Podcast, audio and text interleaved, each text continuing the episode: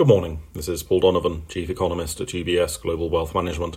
It's 6:30 in the morning London time on Wednesday, the 7th of June. China's trade data for May showed slightly stronger imports than had been expected, but a sharp decline in exports. The suggestion of China's authorities is that this may have been due to weaker exports to the United States and Japan. Obviously, China sits at the end of a lot of global supply chains. So, does this imply that there was a sharp drop in economic activity in the US and Japan, or indeed globally?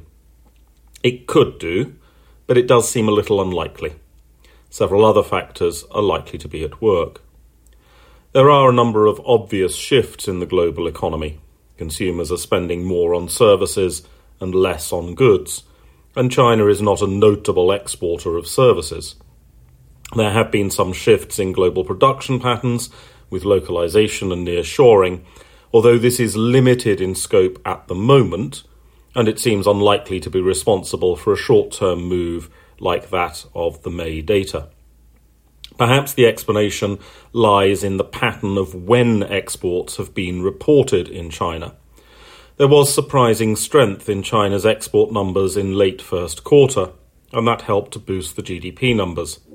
It may be that the strength reported in the first quarter has come at the expense of reported export data later on. And while this flatters first quarter GDP, it subtracts from later quarters' economic activity.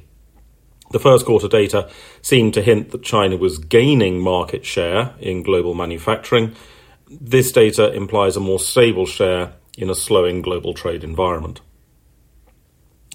We do get a peek at the other side of the equation with the April US trade data release.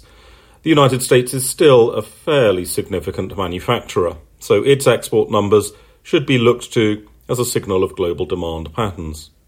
But, of course, the principal role of the US economy in the world is as consumer of first, second, third, and last resort.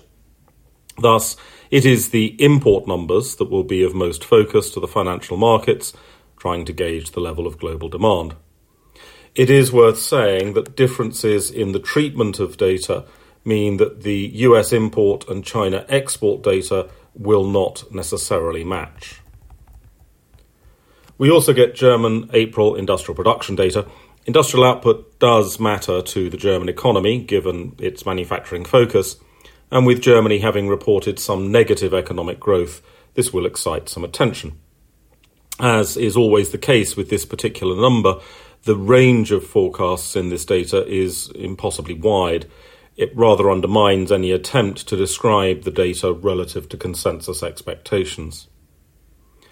Finally, the OECD is to publish its economic outlook, which will excite the media and no doubt allow some political point scoring in various advanced economies.